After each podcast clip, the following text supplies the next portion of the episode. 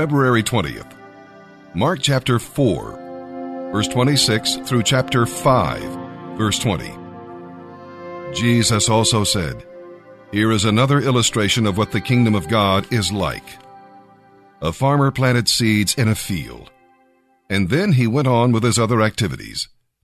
As the days went by, the seed sprouted and grew without the farmer's help, because the earth produces crops on its own.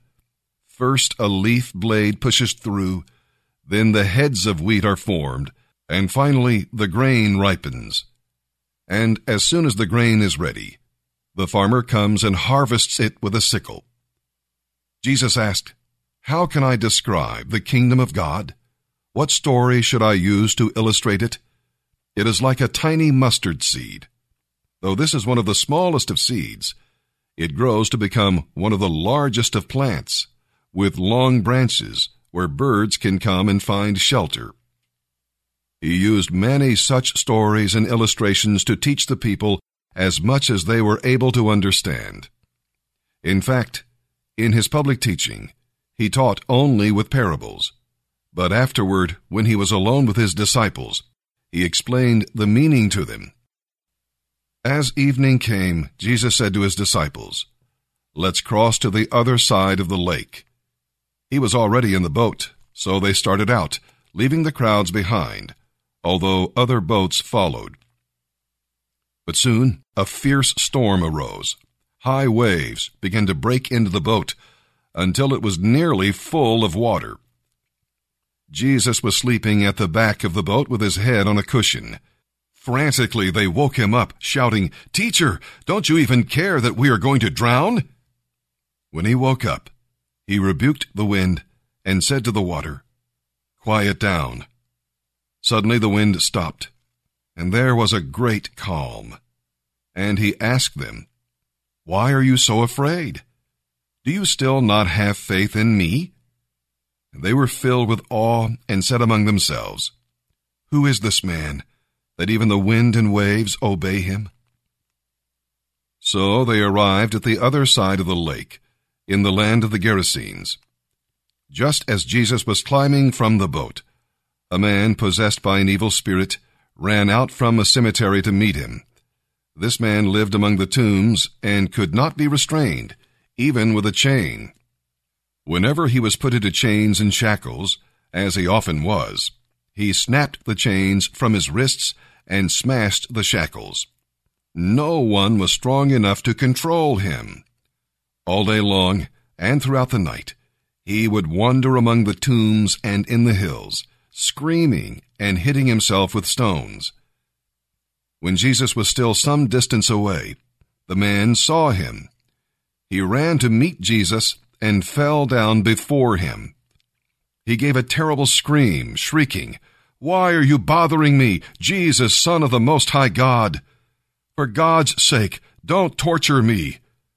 For Jesus had already said to the Spirit, Come out of the man, you evil spirit. Then Jesus asked, What is your name? And the Spirit replied, Legion, because there are many of us here inside this man.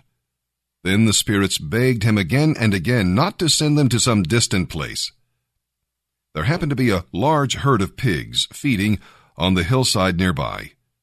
Send us into those pigs, the evil spirits begged.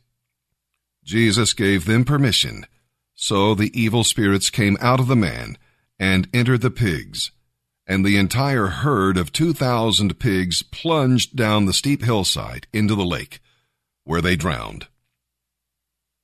The herdsmen fled to the nearby city and the surrounding countryside, spreading the news as they ran.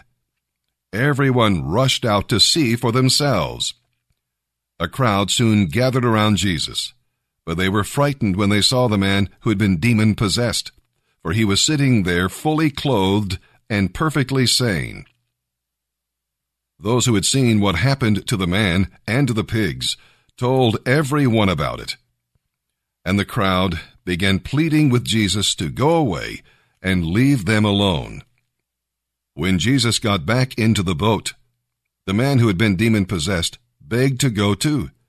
But Jesus said, No, Go home to your friends and tell them what wonderful things the Lord has done for you and how merciful he has been. So the man started off to visit the ten towns of that region and began to tell everyone about the great things Jesus had done for him. And everyone was amazed at what he told them. Psalm 37, verses 30 through 40. The godly offer good counsel. They know what is right from wrong. They fill their hearts with God's law, so they will never slip from his path. Those who are evil spy on the godly, waiting for an excuse to kill them. But the Lord will not let the wicked succeed, or let the godly be condemned, when they are brought before the judge. Don't be impatient for the Lord to act. Travel steadily along his path. He will honor you, giving you the land. You will see the wicked destroyed. I myself have seen it happen, proud and evil people thriving like mighty trees. But when I looked again, they were gone. Though I searched for them, I could not find them. Look at those who are honest and good for a wonderful future lies before those who love peace, but the wicked will be destroyed.